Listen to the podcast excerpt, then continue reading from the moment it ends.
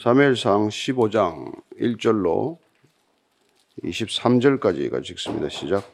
사무엘이 사울에게 이르되 여호와께서 나를 보내어 왕에게 기름을 부어 그의 백성 이스라엘 위에 왕으로 삼으셨은즉 이제 왕은 여호와의 말씀을 들으소서 만군의 여호와께서 이같이 말씀하시기를 아말렉이 이스라엘에게 행한 일 곧 애굽에서 나올 때 길에서 대적한 일로 내가 그들을 벌하노니 지금 가서 아말렉을 쳐서 그들의 모든 소유를 남기지 말고 진멸하되 남녀와 소아와 젖 먹는 아이와 우양과 낙타와 나귀를 죽이라 하셨나이다 하니 사울이 백성을 소집하고 그들을 들라임에서 세어보니 보병이 20만 명이요 유다 사람이 만 명이라.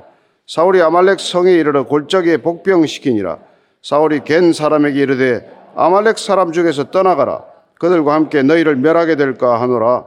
이스라엘 모든 자손이 애굽에서 올라올 때에 너희가 그들을 선대하였느니라 이에 겐 사람이 아말렉 사람 중에서 떠나니라 사울이 아힐로에서부터 애굽 앞 술에 이르기까지 아말렉 사람을 치고 아말렉 사람의 왕 아각을 사로잡고 칼날로 그의 모든 백성을 진멸하였을 때 사울과 백성이 아각과 그의 양과 소의 가장 좋은 것 또는 기름진 것과 어린 양과 모든 좋은 것을 남기고 진멸하기를 즐겨 아니하고 가치 없고 하찮은 것은 진멸하니라.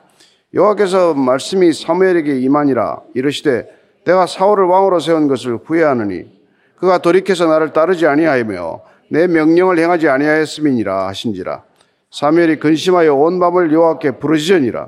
사무엘이 사울을 만나려고 아침에 일찍이 일어났더니 어떤 사람이 사무엘에게 말하여 이르되 사울이 갈멜에 이르러 자기를 위하여 기념비를 세우고 발길을 돌려 길갈로 내려갔다 하는지라. 사무엘이 사울에게 이른적 사울이 그에게 이르되 원하건대 당신은 여호와께 복을 받으소서. 내가 여호와의 명령을 행하였나이다 하니 사무엘이 이르되 그러면 내 귀에 들려오는 이 양의 소리와 내게 들리는 소의 소리는 어찌 됨이니까 하니라.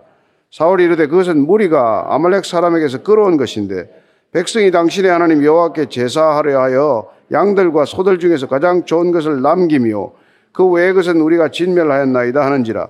사무엘이 사울에게 이르되 가만히 계시옵소서 간밤에 여호와께서 내게 이르신 것을 왕에게 말하리이다 하니 그가 이르되 말씀하소서. 사무엘에 대해 왕이 스스로 작게 여길 그때 이스라엘 지파의 머리가 되지 아니하셨나이까? 여호와께서 왕에게 기름을 부어 이스라엘 왕을 삼으시고 또 여호와께서 왕을 길로 보내시며 이르시기를 가서 죄인 아말렉 사람을 진멸하되 다 없어지기까지 치라 하셨거늘. 어찌하여 왕이 여호와의 목소리를 청종하지 아니하고 탈취하기에만 급하여 여호와께서 악하게 여기시는 일을 행하였나이까? 사울이 사무엘에게 이르되 나는 실로 여호와의 목소리를 청종하여 여호와께서 보내신 길로 가서 아말렉 왕 아각을 끌어왔고 아말렉 사람을 진멸하였으나 다만 백성이 그 마땅히 멸할 것 중에서 가장 좋은 것으로 길갈에서 당신의 하나님 여호와께 제사하려고 양과 소를 끌어왔나이다 하는지라. 사무엘이 이르되 여호와께서 번제와 다른 제사를 그의 목소리를 청조하는 것을 좋아하심 같이 좋아하시겠나이까? 순종이 제사보다 낫고 듣는 것이 수장의 기름보다 나으니 이는 거역하는 것은 점치는 죄와 같고 완고한 것은 사신 우상에게 절하는 죄와 같음이라 왕이 여호와의 말씀을 버렸으므로 여호와께서도 왕을 버려 왕이 되지 못하게 하셨나이다 하니 참 우리가 신앙생활이건 어떤 생활이건 초심을 지키는 게 어렵다는 것을 알게 됩니다. 첫 마음은 다 그렇지 않죠. 처음엔 다 시작이 좋습니다.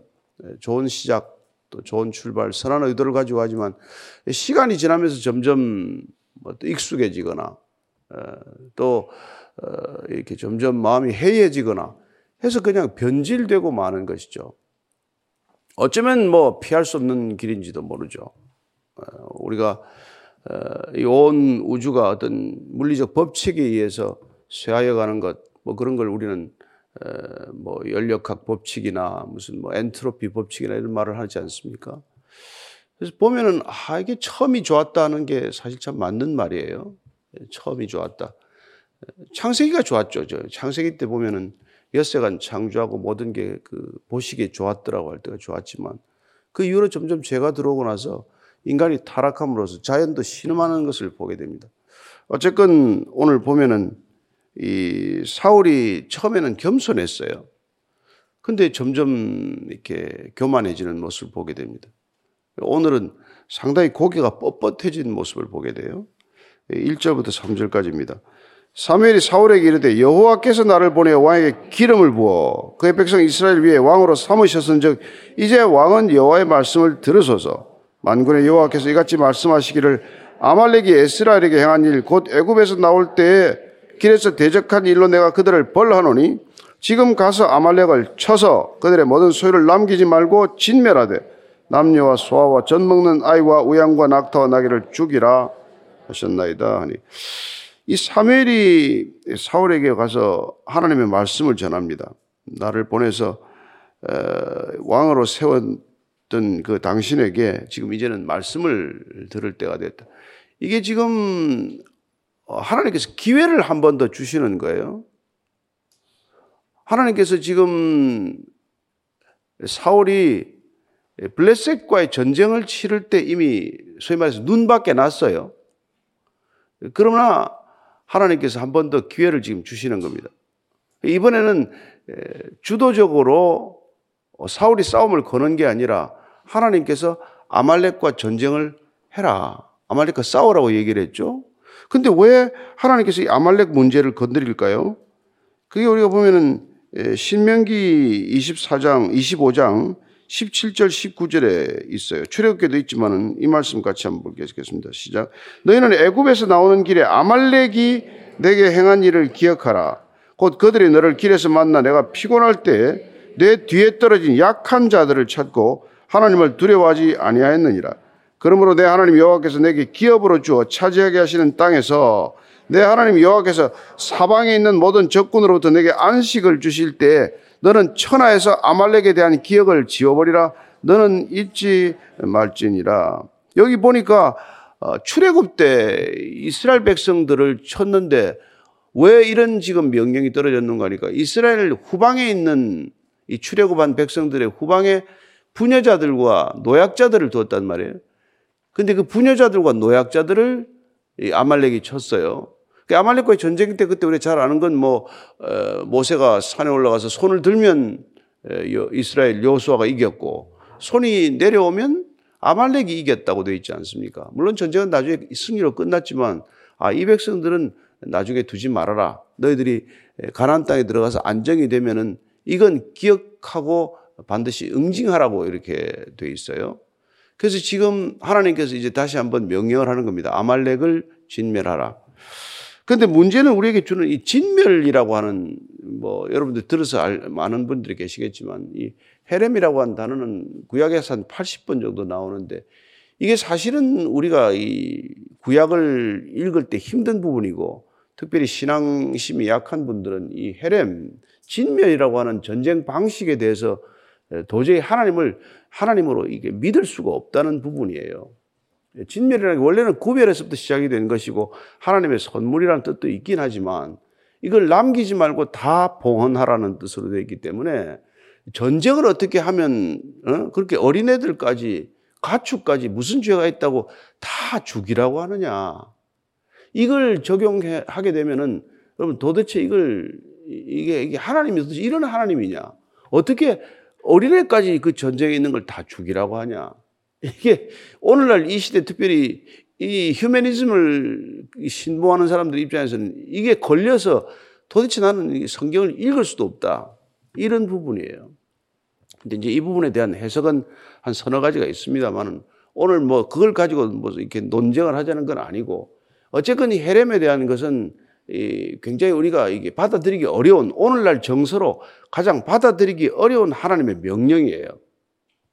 예, 그 당시로 돌아가서 우리가 보지 않으면 이건 도대체 해석이 안 되는 부분이란 말이에요. 또한 우리가 조금 더 이걸 인간적인 측면이 아니라 거룩이라고 하는 측면에서 죄와 싸우는 하나님의 본성 내지는 죄를 멀리하는 하나님의 성품에 비추어 보지 않으면 해석이 안 되는 부분이란 말이에요. 그럼 실제로 이게 다 적용이 되었냐 하는 것에 가면은 또 그렇지도 않아요. 가나안 정복 전쟁이 끝났지만 그러면 가나안 족속들이 다 쫓겨나왔습니까? 다 진멸했습니까? 하나도 그런 데 없어요. 예, 나중에 보면 다 아시겠지만 뭐, 뭐 기본 족속은 물 패고 나무 패는 족속으로 남아 있고 또 곳곳에 남아 있고 우리 사무엘상을 보더라도 그 사람들한테 가서 뭐 농기구 연장도 버려오고 그들과 공존하는 삶의 방식으로 들어가요. 현장으로. 그래서 누구는 이걸 요시야 개혁 때 성경에 이렇게 손을 대면서 진미를 강조했다라는 그런 해석을 할 정도로 이 문제는 복잡한 문제예요. 실제로 거룩을 강조하는 쪽에 무게를 두고 읽어야 되는 부분이다. 이제 이게 여기까지만 오늘 말씀을 드리겠지만 어쨌건 진멸을 하라고 한다고 해서 실제 전쟁에서 진멸이 안 됐다는 것도 우리가 현실로 받아들여야 되는 것이고 하나님의 진멸이라는 표현 자체가 그야말로 우리는 호흡하는 것마다 다 죽여라. 그랬을 때 사실은 전쟁이 아니라 그건 학살이 된단 말이에요. 근데 이걸 성전이라고 말하니 그 성전의 의미는 거룩의 회복에 있는 것이지 죽임에 이게 비중이 두어진 표현이 아니다. 이렇게까지 우리가 이제 해석을 하는 사람들이 있어요. 어쨌건 오늘 하나님께서는 이 아말렉 족속을 그냥 두지 말아라고 이제 일단 응징의 명령이 내린 것이죠. 그랬더니 어떻게 됐습니까? 4, 4절부터 6절까지 시작. 사울이 백성을 소집하고 그들을 들라임에서 세워보니 보병이 20만 명이요 유다 사람이 만 명이라. 사울이 아말렉 성에 이르러 골짜기에 복병시키니라. 사울이 겐 사람에게 이르되 아말렉 사람 중에서 떠나가라. 그들과 함께 너희를 멸하게 될까 하노라. 이스라엘 모든 자손이 애굽에서 올라올 때 너희가 그들을 선대하였느니라. 이에 겐 사람이 아말렉 사람 중에서 떠나니라. 자, 백성을 다시 소집하고 보니까 20만 명, 유다 사람 만 명, 21만이 모였어요. 예, 그래서 이제 아말렉 성 가까이 가서 복병을 시키고 겐 사람을 여기 구조하는 걸 보게 됩니다. 그럼 겐 사람은 뭐 때문에 이겐 사람을 지금 이 구조를 해요? 보니까 이겐 사람들에 대한 이 사사기 1장 16절에 이런 말씀이 있습니다. 시작. 모세 장인은 겐 사람이라 그의 자손이 유다 자손과 함께 종려나무 성읍에서 올라가서 아랏 남방의 유다 황무지에 이르러 그 백성 중에서 거주하니라. 모세 장인은 이드로라고 우리가 알려져 있는데 이 이드로가 겐 사람이라는 거예요. 그리고 이 사람들 중에서 출애굽할 때 누가 도와줬습니까? 호밥이라고 하는 겐 사람이 출애굽을 도왔어요. 모세도 40년간 광야 생활하면서 광야 길을 많이 알겠지만 그 지역의 원주민으로 있다시피 한 이 겐 사람 어, 이드로와 그 호밥이라고 하는 천함의 도움을 받아서 출애굽 여정을 이렇게 잡게 됩니다. 그래서 그들과 함께 가나안 땅에 들어왔고 이 유다 땅의 밑에 남방에 겐 사람들의 정착지를 준 거란 말이에요. 이 사람들은 뭐 어떻게 보면 은인이죠. 그러니까 보호해야 될 책임이 있는 거 아닙니까? 지금 아말렉하고 싸우다가 혹시나 이들이 다치거나 피해를 당할 수 있으니까 사전에 귀띔을 해서 옮기도록 그렇게 배려를 한 것이죠. 전쟁을 할 때 이제 이런 배려를 한 겁니다. 어쨌건 겐 사람들은 모세의 덕분으로 이게 살은 거죠. 자, 7절, 8절, 9절입니다. 시작. 사울이 하윌라에서부터 애굽 앞 수레 이르기까지 아말렉 사람을 치고 아말렉 사람의 왕 아각을 사로잡고 칼날로 그의 모든 백성을 진멸하였을 때 사울과 백성의 아각과 그의 양과 소의 가장 좋은 것 또는 기름진 것과 어린 양과 모든 좋은 것을 남기고 진멸하기를 즐겨 아니하고 가치 없고 하찮은 것은 진멸을 하니라. 네. 여기서 문제가 이제 터진 거란 말이에요.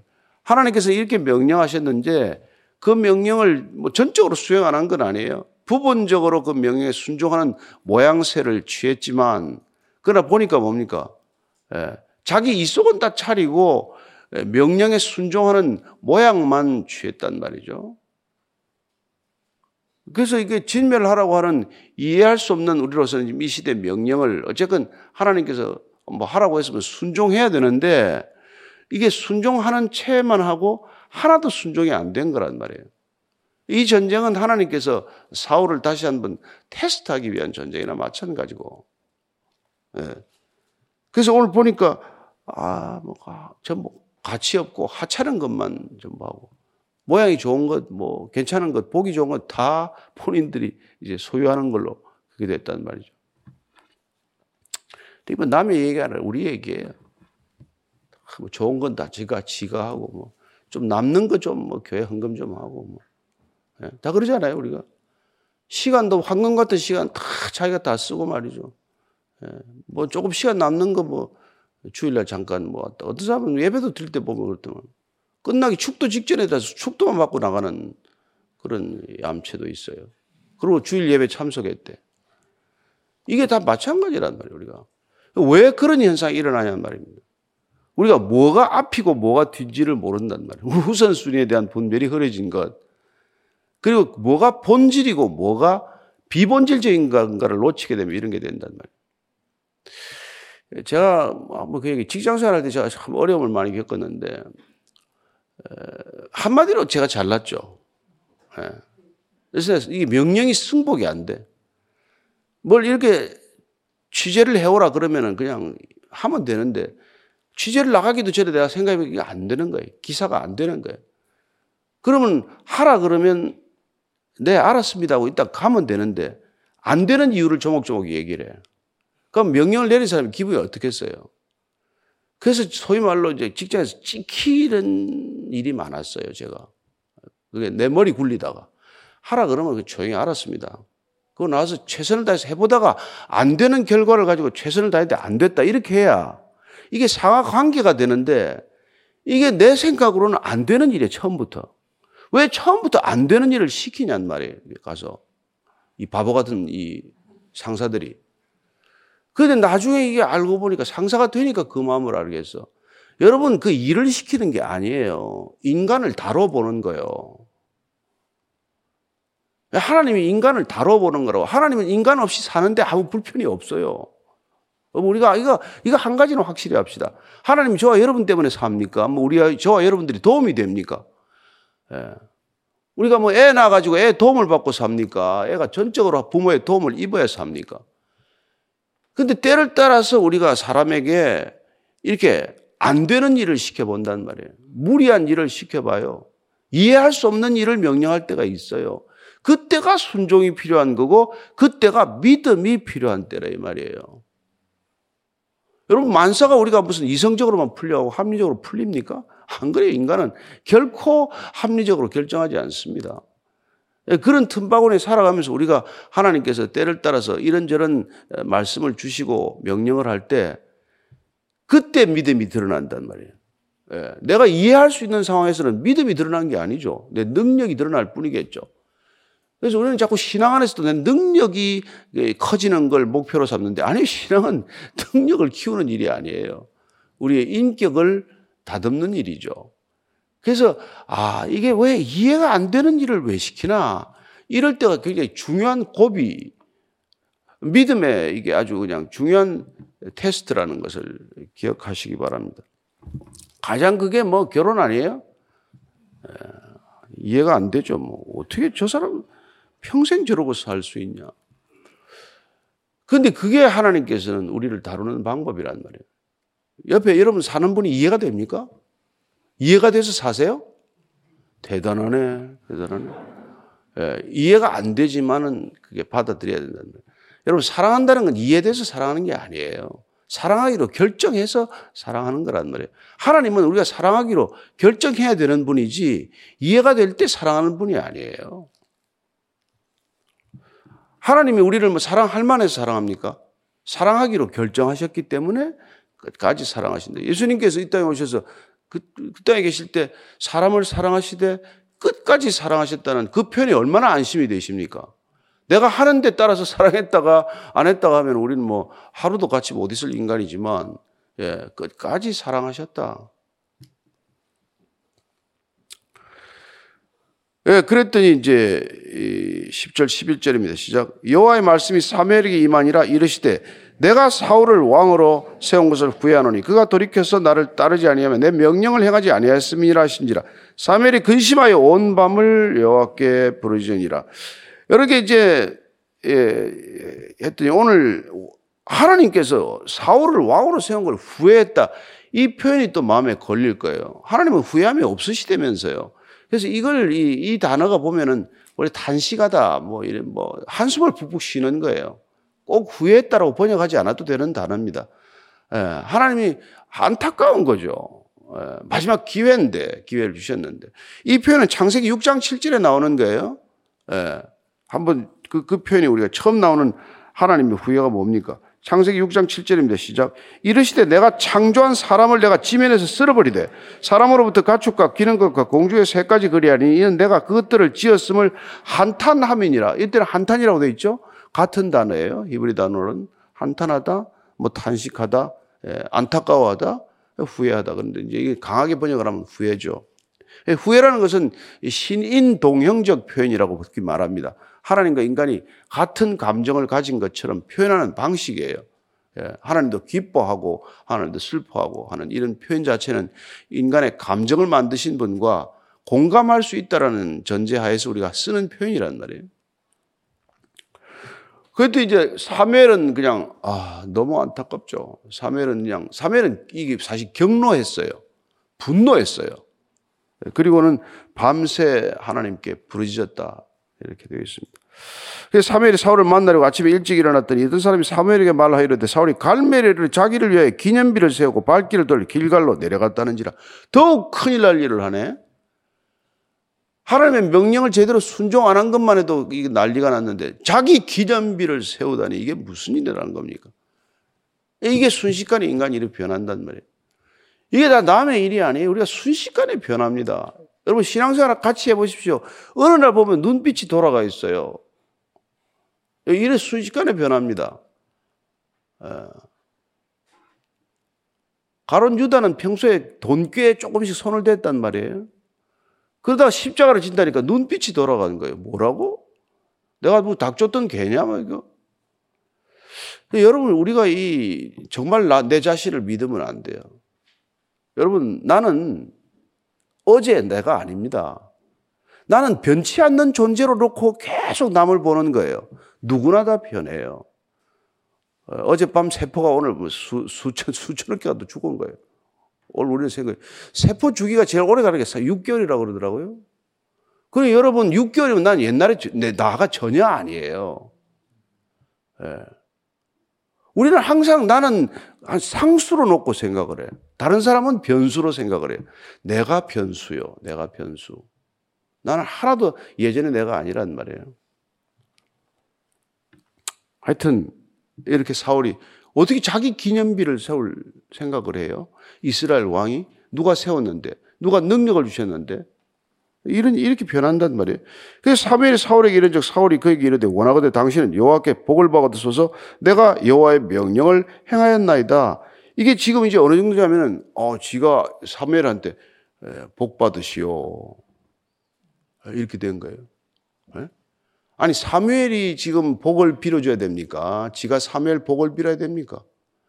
이, 이 정도로 지금 시건방져진 거란 말이에요. 여러분, 교만하다는 게 좋은 말이고 사실은 건방져진 거란 말이에요. 이 지금 태도가 건방져 지금. 이 사무엘이 오니까 지금 사무엘이 지금 밤새 지금 부르짖어 기도하고 열을 받을 대로 잔뜩 받아가고 있는데 복 받으시오. 사무엘이든 내 귀에 들려오는 이 양의 소리와 내게 들리는 소의 소리는 어찌 됨이니까 아니라. 사울이 이르되 그것은 무리가 아말렉 사람에게서 끌어온 것인데 백성이 당신의 하나님 여호와께 제사하려 하여 양들과 소들 중에서 가장 좋은 것을 남김이요. 그 외의 것은 우리가 진멸하였나이다 하는지라. 사무엘이 사울에게 이르되 가만히 계시옵소서. 간밤에 여호와께서 내게 이르신 것을 왕에게 말하리다 하니 그가 이르되 말씀하소서. 자 이게, 이게 왜 이 양들 소리 이게 다 뭡니까 했더니 백성들 탓을 해요. 저 백성들이 전쟁하고 자기 좋은 걸 다 끌어왔습니다. 책임은 또 슬그머니 백성들에게 미뤄요. 그랬더니 사무엘이 지금 사울에게 가만히 계시옵소서 이건 좋게 번역을 한 거고 좀 더 이게 뜻에 가깝게 번역하면 입 닥쳐 그만해. 그만해. 그만 얘기해. 그 얘기예요. 자, 17절 이하를 우리가 쭉 읽고 마치게 시작. 사무엘이 되 왕이 스스로 작게 여길 그때 이스라엘 지파의 머리가 되지 아니하셨나이까? 여호와께서 왕에게 기름을 부어 이스라엘 왕을 삼으시고 또 여호와께서 왕의 길로 보내시며 이르시기를 가서 죄인 아말렉 사람을 진멸하되 다 없어지기까지 치라 하셨거늘 어찌하여 왕이 여호와의 목소리를 청종하지 아니하고 탈취하기만 급하여 여호와께서 악하게 여기시는 일 행하셨나이까? 사울이 사무엘에게 이르되 나는 실로 여호와의 목소리를 청종하여 여호와께서 보내신 길로 가서 아말렉 왕 아각을 끌어왔고 아말렉 사람을 진멸하였으나 다만 백성이 그 마땅히 멸할 것 중에서 가장 좋은 것으로 길갈에서 당신의 하나님 여호와께 제사하려고 양과 소를 끌어왔나이다 하는지라 끝까지 변명해요. 끝까지 변명해요. 여러분 죄인들의 속성은 끝까지 변명한다. 네. 자기 잘못을 인정하지 않는다. 여러분 교도소 가면 아무도 죄짓 들어온 사람 없는 거 아시죠? 다 억울해서 들어온 사람이래요. 아무도 자기가 예, 죄인이라고 생각하지 않는답니다. 그럼 저와 여러분이 의인된 증거는 뭐예요? 내가 죄인 중에 죄인이구나. 이 생각이 들면 조금 이제 사람 달라진 거예요. 그죠? 그래서 지금 22절, 23절입니다. 사무엘이 이르되 여호와께서 번제와 다른 제사를 그의 목소리를 청종하는 것을 좋아하심 같이 좋아하시겠나이까? 순종이 제사보다 낫고 듣는 것이 수장의 기름보다 나으니 이런 거여가는 것은 점치는 죄와 같고 완과선 사신 우상에게 절하는 죄와 같음이라 왕이 여호와의 말씀을 버렸으므로 여호와께서도 왕을 버려 왕이 되지 못하게 하였나이다. 오늘 이 유명한 순종이 제사보다 낫다. 이게 여기서 나오는 말이죠. 전체적인 상황을 보니까 예. 우리 신앙도 마찬가지입니다. 늘 순종이 제사보다 낫다. 우리가 정직하게 사는 게 예배 드리는 것보다 낫다 이 말이에요. 거짓말 안 하고 사는 게 1년 내 주일 성수하는 것보다 낫다는 겁니다. 여러분, 내 가산을 다 주고라도 내가 누구 한 사람 사랑하는 게 없으면 그 헛거란 말이에요. 그 신앙의 본질을 버리는 게 문제다 이 말이죠. 우리의 신앙은 본질을 지키는 일이에요. 말씀이 내 안에 거하게 하는 것, 예수님이 나를 사랑하셨듯 누군가를 사랑하는 것, 성령의 열매를 맺는 것, 예? 하나님을 더욱더 알아가는 것, 여호와가 거룩하라고 해서 우리도 거룩한 것, 이런 본질을 지키는 게 신앙인데 늘 본질을 안 지키고 곁까지 붙들다가 신앙 다 망가진단 말이에요. 세월이 지나고 시간이 지나면 다 망가져요. 저도 마찬가지일 거예요. 이 교회 처음 시작할 때 그 마음을 가지고 있겠습니까? 예. 교회 문제는 제 문제예요. 제가 첫 마음을 잃어버리면 그건 뭐 끝난 거죠, 뭐. 저와 여러분들이 오늘 다시 한번 내 신앙의 첫 자리를 회복하는 시간 되기를 바랍니다. 내 신앙의 본질, 아니, 여호와를 믿는 신앙의 본질은 무엇인가? 그걸 붙들면 돼요. 나머지 건 신경 쓰지 마세요. 좀 잊어버려도 돼. 오늘 기도할 때 하나님 본질을 붙드는 신앙 되게 하옵소서. 곁까지의 마음 빼앗기지 않게 하옵소서. 다시 기도하겠습니다. 하나님 아버지, 점점 신앙의 연륜이 쌓일수록 점점 하나님께 많은 일을 했다고 생각할수록 우리도 모르는 사이에 마치 때가 끼듯 그렇게 교만이 슬그머니 자리 잡습니다. 하나님, 아무것도 아닌 제가, 아무것도 아닌 우리가, 사실 아무것도 아닌 교회가 이 세상에 뭔 일을 할 수 있겠습니까? 오직 하나님의 거룩하심을 드러내는 교회가 되게 하시고 날마다 하나님을 알아가는 것을 우리 신앙의 목적으로 삼게 하시고 주님과의 친밀감을 더해가는 것 그 이상도 그 이하도 바랄 것이 없습니다. 기도하는 우리가 되게 하여 주옵소서. 주님께서 가르치신 주 기도문이면 족한 줄로 믿습니다. 오늘도 일용할 양식에 만족하게 하시고 우리의 죄를 사해 주신 것처럼 누군가를 용서하는 하루 되게 하시고 그리고 오직 주님만이 영광을 받아 주시옵소서. 이제는 십자가에서 나는 죽고 하나님의 영광만을 드러내신 우리 구주 예수 그리스도의 은혜와 하나님 아버지의 무한하신 사랑과 성령의 인도하심이 오늘도 주의 말씀 따라 주와 동행하기를 원하는 이 자리에 고개 숙인 모든 말씀의 사람 참된 그리스도의 군사들 위해 지금부터 영까지 함께 하시기를 간절히 축원하옵나이다. 아멘.